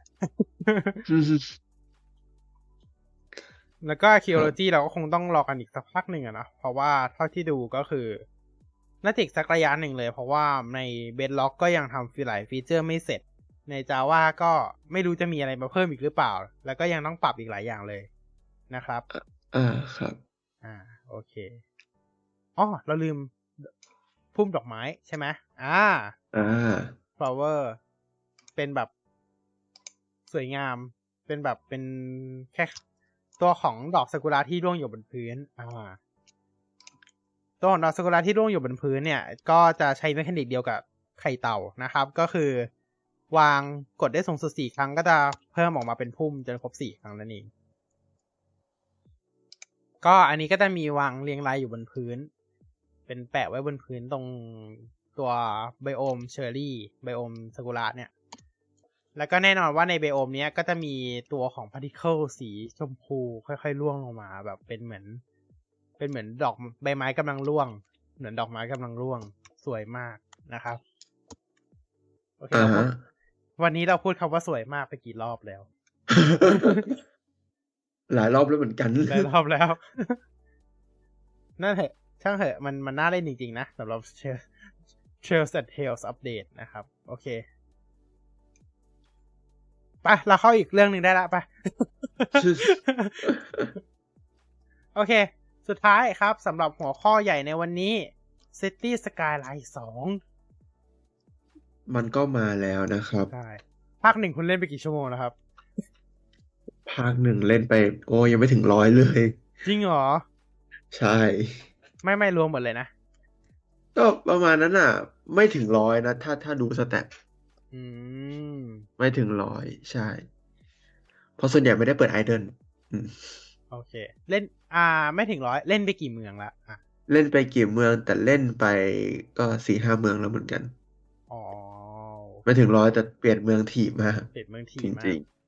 ปกติแล้วอันล็อกกี่ไทป์ก็คือแบบ อ่า พื้นที่อันล็อกกดไปกี่ช่องๆอ๋อเอ่อก็ยี่สิบสี่หรือปะยี่สิบสี่ยี่สิบห้าป่ะกดเต็มยี่สิบอ่ายี่สิบห้าอ่าใช่25ตัวเต็มอ่าโอเค แล้วก็แบบนั่นแหละครับ เมืองปกติสร้างไปถึงประมาณกี่คนกี่กี่ถ้าถ้าปกติ ถ้าถ้าเริ่มแบบจะเปลี่ยนเมืองแล้ว อะ ก็จะสร้างเกือบถึง เกือบถึงแสน แล้วก็เปลี่ยน ก็เยอะอยู่นะ ถึงแสนใช่ถึงถึงแสนแล้วก็เปลี่ยนพอดีเมืองมันโตเร็วมันมันแบบแป๊บแป๊บก็สามสี่หมื่นแล้วก็หกหมื่นแล้วก็แปดหมื่นแล้วก็เก้าหมื่นแล้วก็แสนสองโตเร็วดีโตเร็วจริงโอเคแต่ขาดทุนก็เออลบห้าแสนเออ I mean yeah ขาดทุนอ่าเราเราเล่นเราเล่น unlimit เนาะส่วนใหญ่ ใช่ unlimit ก็ขาดทุนยับเยินได้นะฮะไม่เป็นไรใช่อะแต่ว่าจะบอกว่า save ล่าสุดของเราอะ ก็ ขาดทุนน้อยมากนะ หลักหมื่นเองเออเออหลักหมื่นเองก็คือ พยายามทำทำแบบหารายได้ได้เยอะมากอยู่พอสมควรเล่นเล่นจนแบบ เล่นอยู่ประมาณหลายชั่วโมงเลยอะแล้วแบบได้ได้ค่อนได้รายได้มาค่อนข้างเยอะเลยจนแบบเพิ่งถึงวันท้ายๆที่ผ่านมาไม่กี่วันเนี้ยเราเราแบบนี้ก็เล่นมานานเหมือนกันนะแบบนี้ก็เล่นมานานเหมือนกันเออเพิ่งช่วงวันท้ายๆนี่แหละที่ไม่ได้แล้ว เริ่มเริ่มติดลบละเออเริ่มขึ้นมาแต่เริ่มขึ้นมาติดลบ เพราะว่าเราเริ่มสร้างสนามบินเราสร้างสนามบินตั้งแต่เมืองยังมีประชากรแค่หมื่นคนเอาเข้าไป จริงๆเราก็ยังหลักหมื่นนะเมืองเรายังแค่สี่หมื่นคนเองอืม อ่า ล่าสุด ก็เอาจริงๆล่าสุดถามว่าเราเล่นไปกี่ชั่วโมง น่าจะแตะพันชั่วโมงได้โอ้แตะพันสูงมากอาแต่อาจจะเป็นเพราะว่าหนึ่งเรา เราซื้อเกมหลักนายด้วยหรือเปล่าไม่รู้เหมือนกันอ่าว่าเป็นไปได้เป็นไปได้อ่าเพราะส่วนเพราะก่อนหน้านี้เยอะมากอะที่เราเล่นบนอ่าแล้วแล้วก่อนหน้านี้เล่นเล่นคาดประมาณเท่าไหร่คิดว่าคาดว่าประมาณก็คงไม่ถึงพันอะ ก็คงประมาณ อย่างมากเราก็สองร้อยมั้งอ๋อสองร้อยก็โอ้ก็ใช้ได้นะสองร้อยคิดว่าอย่างนั้น คิดคิดคิดว่าอย่างนั้นใช่เพราะมันจะมีช่วงหนึ่งที่เราเล่นเล่นเล่นเยอะมากเราเปิด idle นานค่อนข้างนานอ๋อโอเค โอเค ก็อย่างที่บอกว่า save ก่อนนะเนี่ย save ล่าสุดเราสี่หมื่นเองใช่ไหมเพราะว่าเรายังเล่นเรายังเล่นไม่จบเรายังเล่นแบบเล่นไปเรื่อยๆอยู่ แต่ว่าจะมี save ก่อนหน้านั้นเลย save ไกลๆเลย ก็คือ save ก่อนหน้าก่อนหน้าล่าสุดเนี่ย หลักแสน โอ้อืม เพราะว่าก็คือเล่นเล่นจนแบบ เออมันคอมมันไม่ไหวแล้วอะก็เปลี่ยนละกันอ่าฮะเปลี่ยนเลย เออ ก็คือแบบพอละคอมมันไม่ไหวละย้ายย้ายเมืองย้ายเมืองหนีคำถามต่อไป ลงมอดเยอะแค่ไหน ลง mod เยอะแค่โอ้ย mod mod ไม่ไม่ไม่เยอะมากนะ ไม่เยอะมาก asset แค่หกสิบกว่าเอง ฮะฮะไม่ต่างกันหรอก เอาจริงๆเราเราเชื่อว่าคนเล่น Cities Skylines คือลง mod เยอะมากมันก็ก็ไม่เยอะมากนะ ก็แค่หกสิบกว่าเองแต่ที่เป็น mod เลยอะ ไม่รวม asset อะ ที่เป็น mod เหรอ โอ้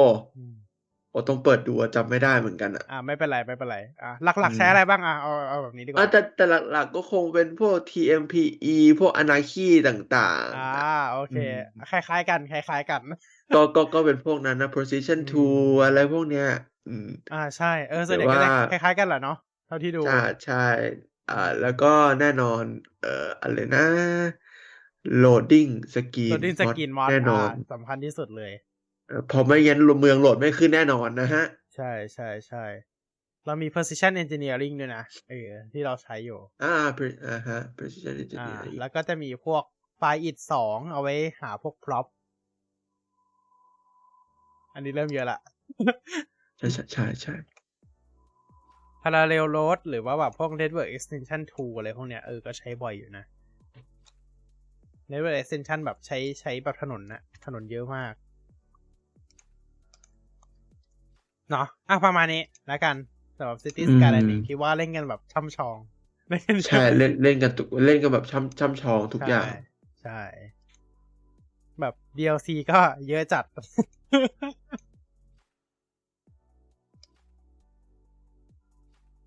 อะตอนนี้มี DLC อยู่ประมาณเท่าไหร่ หลักๆ DLC อะเอางี้ดีกว่า ไม่ถามดีกว่าว่ามี DLC เท่าไหร่ เล่น DLC ไหน เยอะ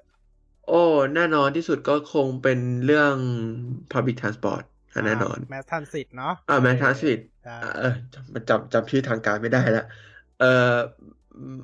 เออ เอ่ออะไรนะ Industries แน่นอน Industry ใช่ไหมอ่า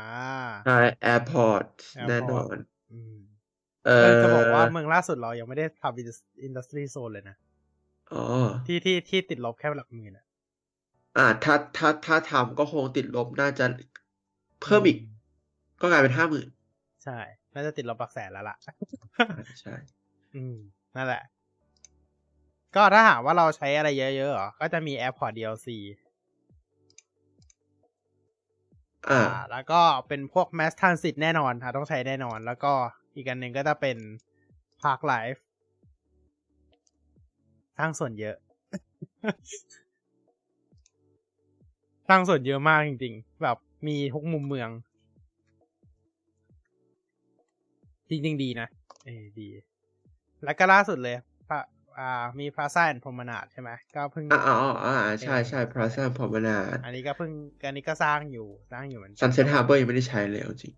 อ่า Sunset Harbor ไม่ค่อยได้ใช้เหมือนกันอ่าอ่าตัวแคมปัสก็ไม่ค่อยได้ใช้นะาอ๋อแคมปัสด้วยอ่าใช่ใช่ใช่อ่าแคมปัสเราใช้แคมปัสเราใช้ ใช้แต่ว่าเซฟล่าสุดเรายังไม่ได้ใช้เลยอ่าฮะ เออเซฟล่าสุดยังไม่ได้ใช้เลยนะครับอ่าอ่าประมาณนี้ DLC เนาะหลัก ๆ ก็อย่างที่บอกว่าส่วนใหญ่ก็จะเน้นเรื่อง transport กันซะเยอะ แน่นอน มันคือสรุปมันไม่ใช่ มันก็คือเกมบริหารจัดการ เมืองเมือง การจราจร ใช่ใช่ นั่นเองเนาะแป๊บหนึ่งนะกินน้ำดื่มน้ำแป๊บหนึ่ง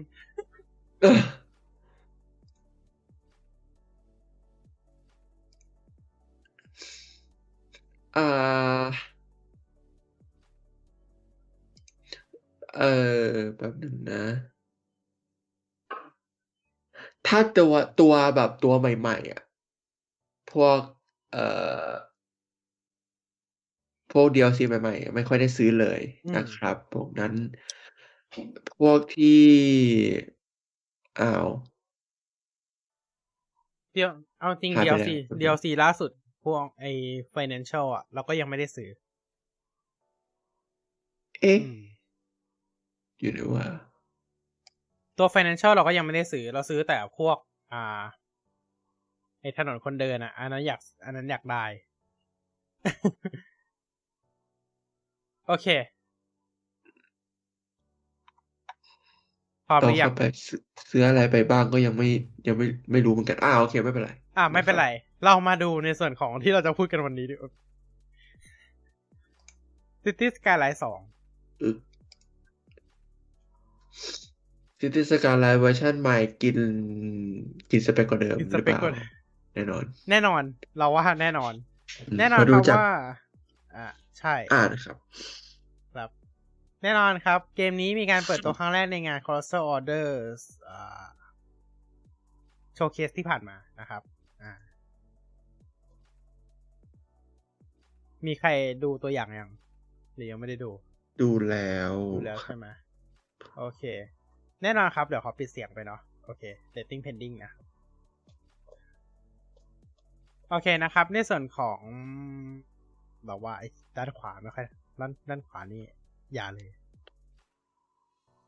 แป๊บนึงนะจอด้านขวามัน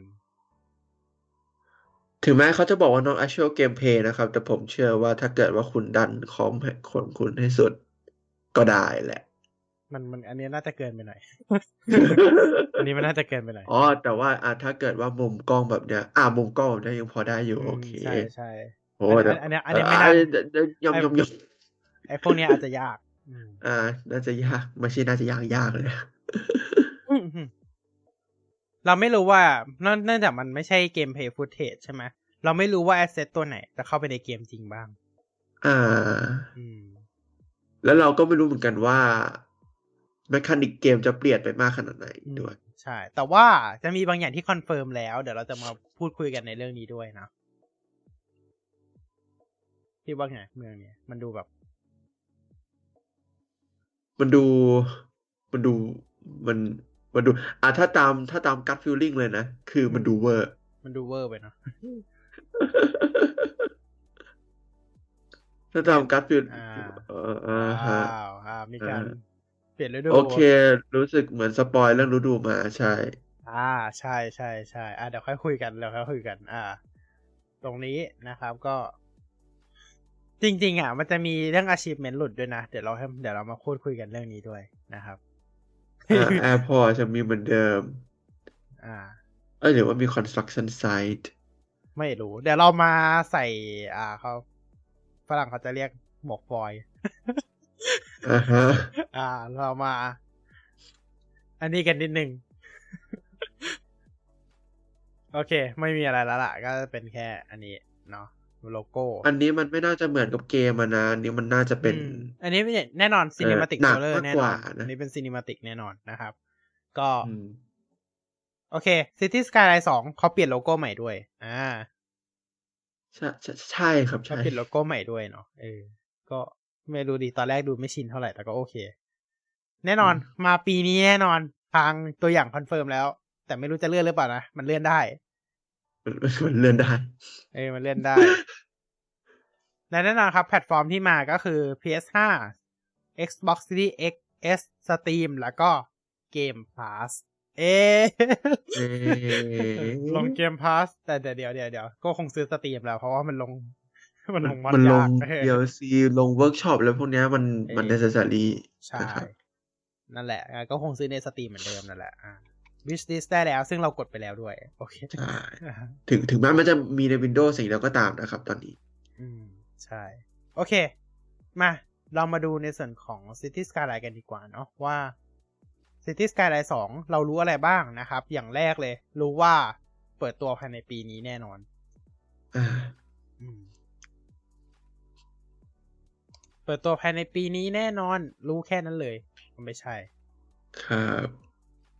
รู้อีกว่าเรามันจะลงสามแพลตฟอร์มแน่ ๆ ครับ ก็คือ Xbox PlayStation Xbox Series XS PlayStation 5 แล้วก็ Steam นะครับ เท่ากับว่าอะไร เท่ากับว่าไม่ลง Epic อ่า ยังไม่ลง Epic นะ เออ ใครรอ เดี๋ยวก็คงมาแจกฟรีใน Epic เนี่ยแหละครับ ไม่รู้เหมือนกัน ครับ แล้วก็ไม่รู้เหมือนกัน อ่า อันนี้ อันนี้ไม่รู้ อันนี้ไม่รู้จริงๆ เนาะ โอเค ต่อไป คิดว่าอ่าถนนถนนอาจจะถนนคิดว่าจะมีมากขึ้นกว่าเดิมไหมเพราะว่าในเบสเกมเดิมอะมันไม่ได้มีเยอะใช่ไหมใช่ถนนคิดว่า types น่าจะเพิ่มขึ้นด้วย แต่ว่าคงไม่ได้เพิ่มขึ้นถึงขนาดนั้นนะมั้ง เพราะว่าสุดท้ายแล้วเราคิดว่า Colossal Order ก็คงเหมือนกับ คิดคิดว่ายังไงเดี๋ยวก็ต้องมีคนทำ DLC ออกมา เอ้ยเวิร์กช็อปทำออกมาเออทำ mod ทำ mod ออกมา ใช่ ใช่ โอเค ที่เหลือเรายังไม่รู้อะไรเลยเนาะว่ามีอะไรบ้างอะแต่ที่ในตัวอย่างคอนเฟิร์มแล้วแน่นอนก็คือฤดูกาลใช่ไหมอันเนี้ย อันเนี้ยคอนเฟิร์มแล้วว่ามีแน่นอนนะครับ ว่าฤดูเนี่ย มันมีแน่นอนก็คือ มันมีการเปลี่ยนฤดูในเมืองนั้นๆด้วย ไม่ใช่แบบเราเล่นแบบธีม winter ก็คือ winter ตลอดกาล อะไรแบบนี้ ก็ก็ถือว่าค่อนข้างสมจริงเนาะสมจริงไหมสมจริงอยู่ อืม เพราะว่าในเมืองเมืองหนึ่งก็ยกเว้นขั้วโลกอะ่ะเออ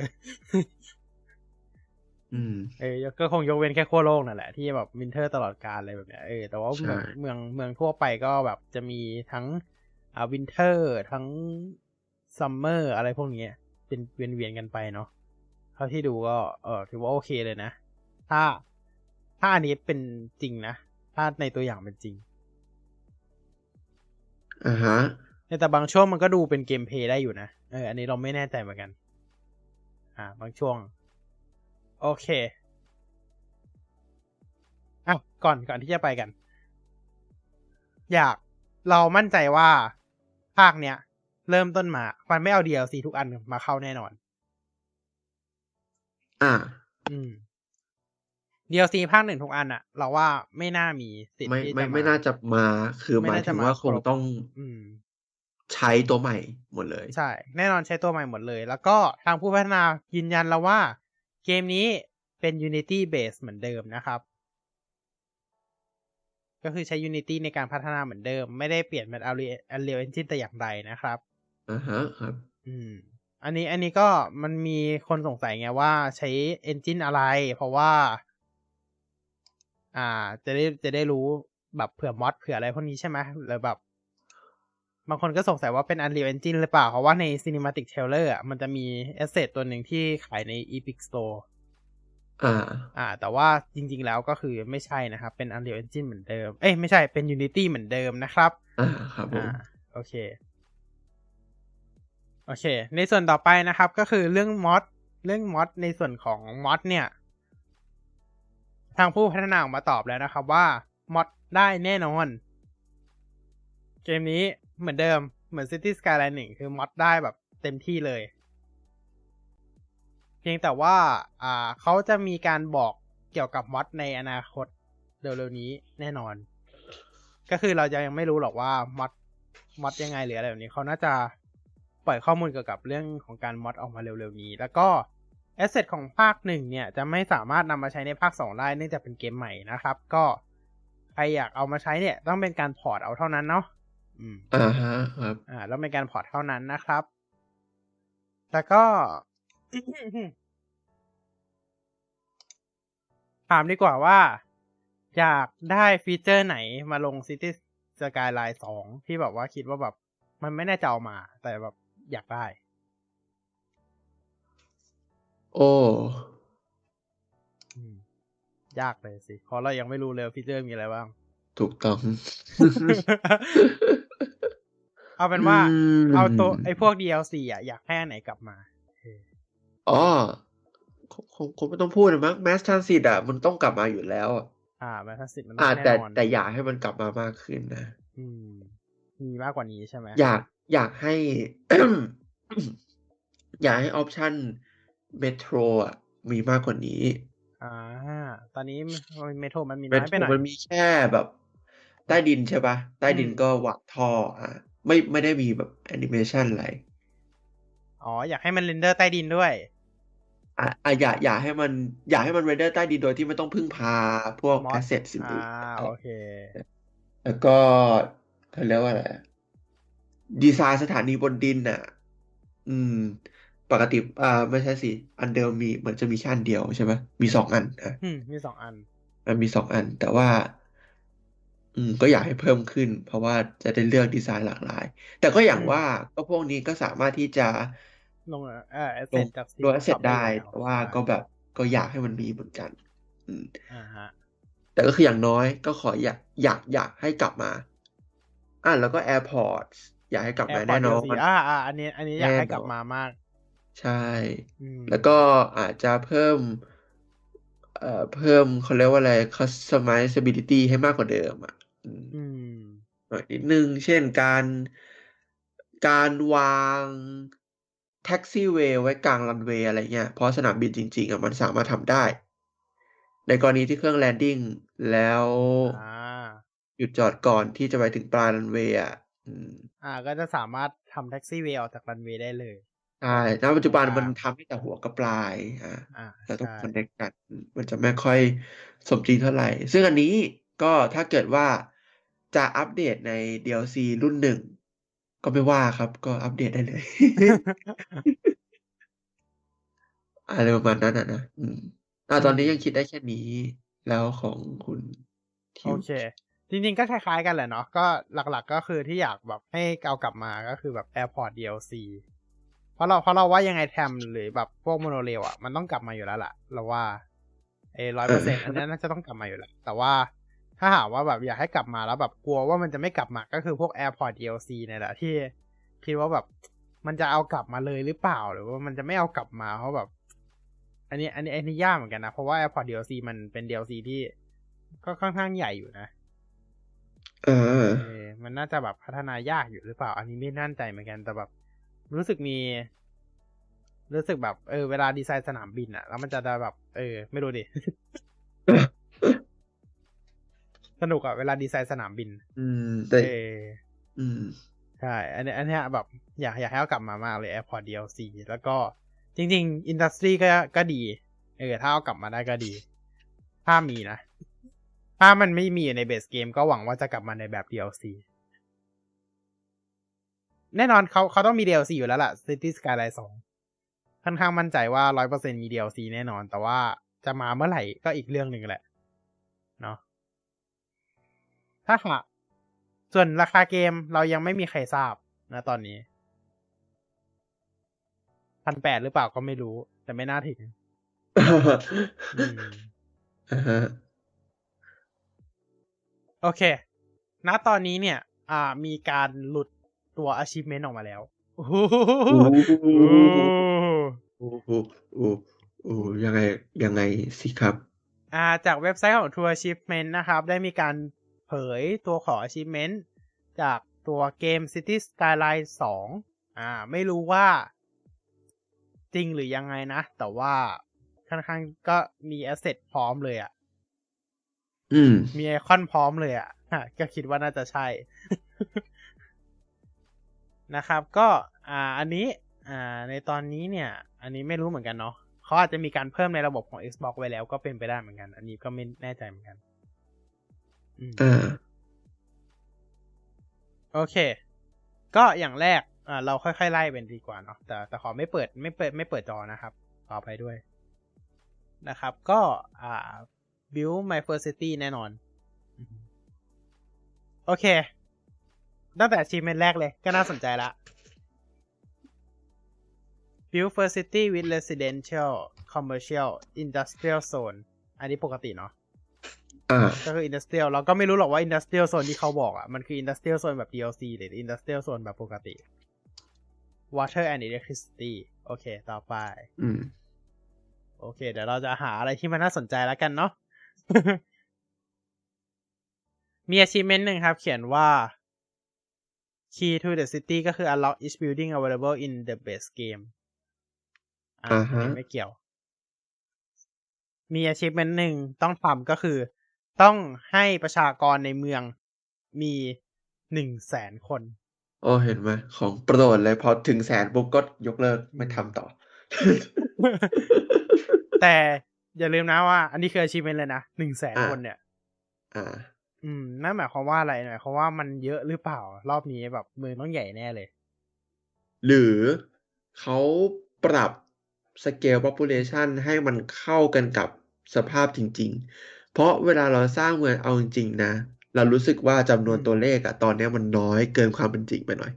อ่าไซส์เมืองมันใหญ่แล้วใหญ่แต่อะว่าแบบคือ popul คือ residence building ก็สร้างไว้เยอะอยู่แล้ว zoning ไว้เยอะอยู่แล้ว แต่อันเป็นี้นก็แบบไม่แน่เหมือนกันเพราะว่าหนึ่งหนึ่งแสนคนอะ achievement เก่าก็มีอะเออเราก็ไม่รู้เหมือนกัน อืม แต่อะว่า อืม นั่นแหละ ก็ไม่รู้เหมือนกันนะครับ โอเค ไปต่อ achievement ต่อไปเขียนว่า have 20 active transport line อ่า this can be passenger or cargo lines อืม cargo อ่าก็คือ ก็คือพวกเรือขนส่ง เรือ หรือว่ารถไฟขนส่ง อืม ใช่ ก็คือเป็นอะไรก็ได้ เรือรางเครื่องบินเรือแต่รางว่าเครื่องบินอย่าลืมว่าเราไม่เคยได้กำหนด cargo line มาก่อนอ้อใช่ไหมอืมเราไม่ได้ใช่สร้างนี่ เราสร้างแค่สถานีแล้วมันก็วิ่ใช่งเราเองสร้างสถานีแล้วก็ไปลิงก์กับข้างนอก ลิงก์กับนอกใช่เมือง อย่างรถไฟอะ รถไฟมันก็จะวิ่งเองใช่ไหมอ่า รถไฟก็จะวิ่งเองเลย เดี๋ยวมันก็จะวิ่งเองอะว่า เดี๋ยวเราขนจากสถานีนี้ไปสถานีนี้เอง มันก็จะทำระบบอัตโนมัติของมันเลย เราไม่เราไม่เคยกำหนดได้ว่า จะให้มันวิ่งยังไง ถูกปะอืม เออ ส่วนเรือก็จะไปลิงก์กับข้างนอก ใช่ รถไฟก็ลิงก์ข้างนอกได้เหมือนกัน แต่ว่ารถไฟก็จะมีวิ่งในเมืองด้วยก็มีอ่าก็มี อ่า เครื่องบินก็ลิงก์ข้างนอกนะครับ ก็อันนี้น่าสนใจเหมือนกันว่า cargo lines นี่หมายถึงให้เรากำหนด cargo lines เองได้หรือเปล่า อือฮึต้องต้องแชร์ให้นายดู แยกไปอ่าเราเราเราเปิดอยู่เหมือนกัน โอเค อะโอเค โอเคอันนี้น่าสนใจ น่าสนใจพอสมควรเลย เออ น่าสนใจมาก ต่อไป experience hailstorm นั่นหมายความว่าอะไรใช่มีลูกเห็บ อ่า ลูกเห็บ tornado forest fire นั่นหมายความว่า ไฟป่า natural disaster DLC อยู่ในเกม base เกมแน่นอน อ่า zero emission อืม capacity produce electricity by using เดี๋ยวก่อ only นเดี๋ยวก่อน new เดี๋ยวก่อนโอเคใจเย็นอ๋อสิงสิงสิงไปโอเค โอเคนี่โอเคนี้ก่อน โอเค โอเค Hellstorm เนี่ย น่าจะเป็นของใหม่ เพราะว่าอ่าใช่เพราะไม่มีลูกเห็บมาก่อขอนงเก่าไม่มีให้ลูกเข็มมาก่อนเนาะเออมีแต่ของเก่า thunderstorm ใช่ มีทอร์นาโด มีอะไรพวกนี้ อ่า forest fire มี thunderstorm มี earthquake มีแต่ว่า Hailstorm ไม่เคยมีมาก่อน อันนี้คือของใหม่แน่ๆ คอนเฟิร์ม อืม อือฮึ โอเค ต่อไป Zero Emission พลังงานสะอาด พลังงานสะอาดเท่านั้น เออ นั่นหมายความว่า Green City DLC หรือเปล่า เออ ใช่ไหมเพราะ Green City DLC เป็นการเพิ่ม อ่า พวกของพลังงานสะอาดเข้ามา เช่น พวกการผลิตโซล่าพลังงานโซล่า เอ่อนิวเคลียร์ป่ะ waste water treatment นิวเคลียร์ไม่รู้เหมือนกันแผนแต่ว่าจะไม่ถูมีก Recycle Recycle Center ปะอ่า ก็จะมี แล้วก็จะมีพวกเครื่องบำบัดน้ำแบบสำหรับนั้นเออเสียกันเป็นน้ำดีอืมใช่พลังงานสะอาด อ่า ก็น่าจะน่าจะมีในส่วนของ อ่า Green City เนาะเออโอเค ต่อไป Build Any Airport อันนี้แล้วก็ไม่รู้อยู่ดีว่าเป็น Airport แบบไหนอ่าฮะอืม ต่อไป Build Five Signature อ่าค่อนข้างปกติ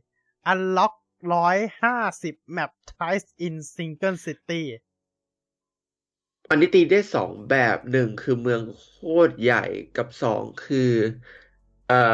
ทาวส์มันเล็กลงอ่าใช่แต่แต่ถ้าให้เราคิดนะ เมืองใหญ่ขึ้นอ่าเมืองใหญ่ขึ้นแล้วก็ทาวส์เล็กลงนิดนึง เป็นไปได้ เป็นไปได้สูงอ่าอืมกำลังคิดอยู่ว่า เพราะว่าอย่างปกตอนเนี้ยเรามีมอด81 types ใช่ไหม ใช่ ก็คือ unlock ในหนึ่งแมปจริง ๆ อะ มันมีทั้งหมด 81 ช่อง อ่าฮะอ่า แต่ว่าเขาผู้พัฒนาเขาล็อกให้เรา unlock ได้แค่ 25 ช่องอ่าอ่า ถ้าไม่ใช่มอดนะ อ่า ไม่ใช่มอดจะ unlock ได้แค่ 25 ช่อง แต่ achievement นี้บอกว่า 150 ช่องไปเลย นั่นหมายถึงว่าคงไม่ต้อง depend คงคงไม่ต้องขึ้นอยู่กับการลงมอนแล้วแหละ อืม ก็อันนี้น่าจะใหญ่ เมืองเขาน่าจะค่อนข้างใหญ่มากพอสมควรอ่าอ่า ก็ถ้าเดาเลยว่า น่าจะใหญ่กว่าเดิมแน่ๆ เพราะว่าถ้าให้เดานะ tile อาจจะเล็กลงเล็กน้อย แต่ไม่ไม่ได้เล็กจนแบบ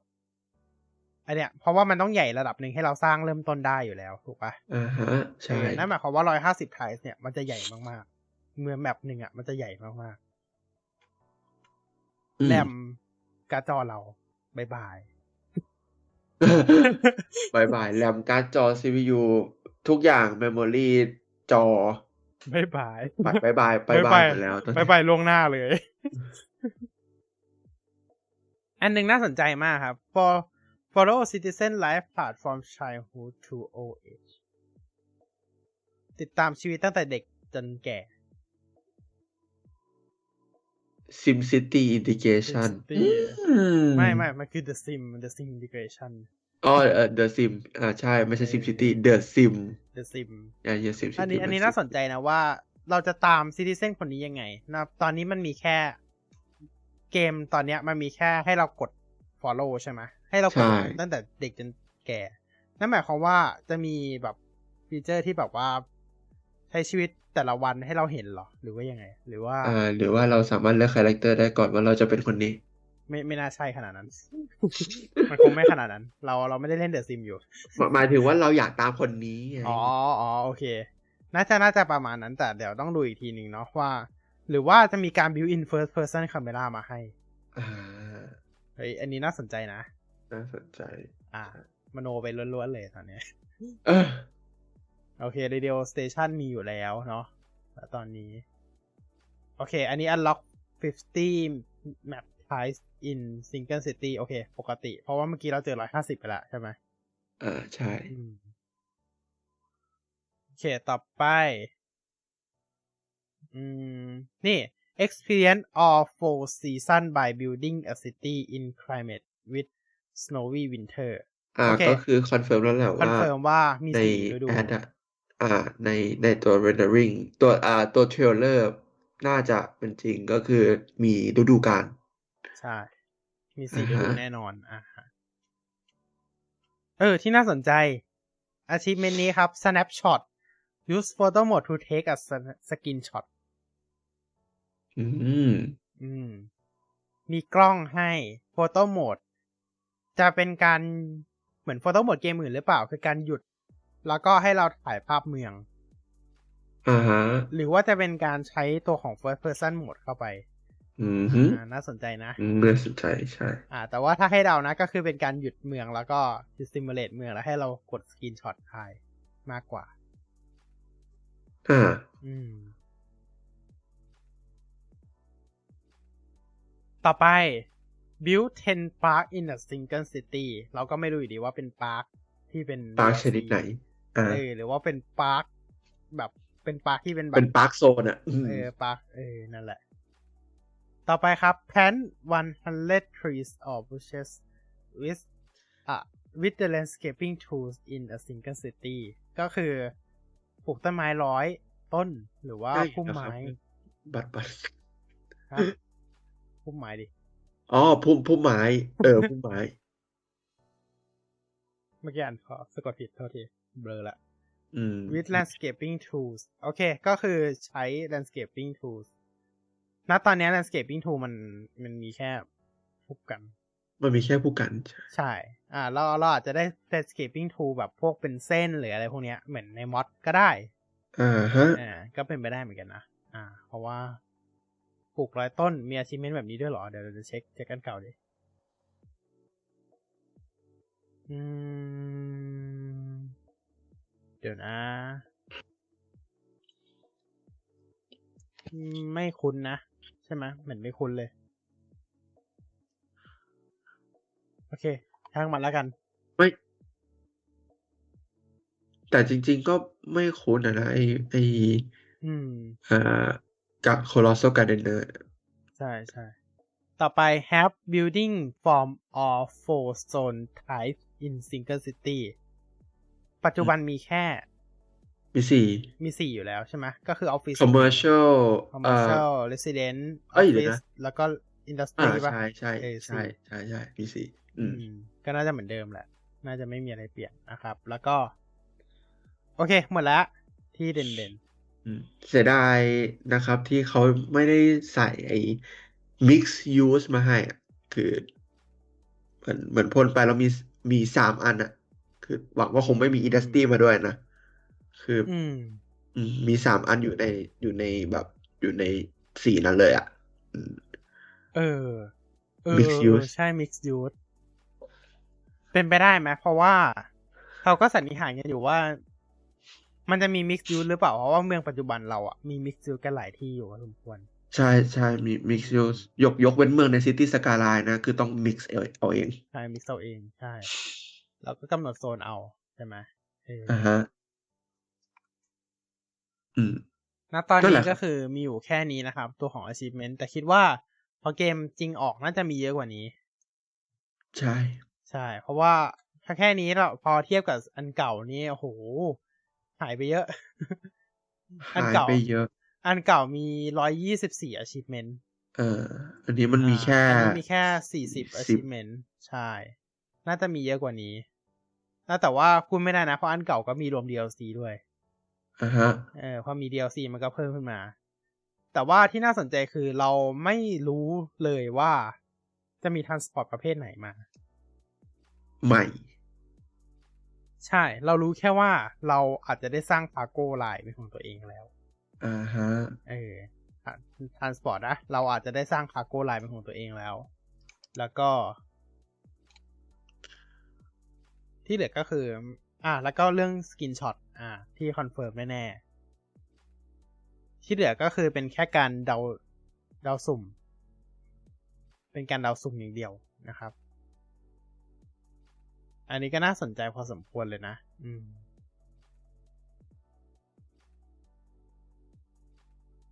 Unlock each building available in base game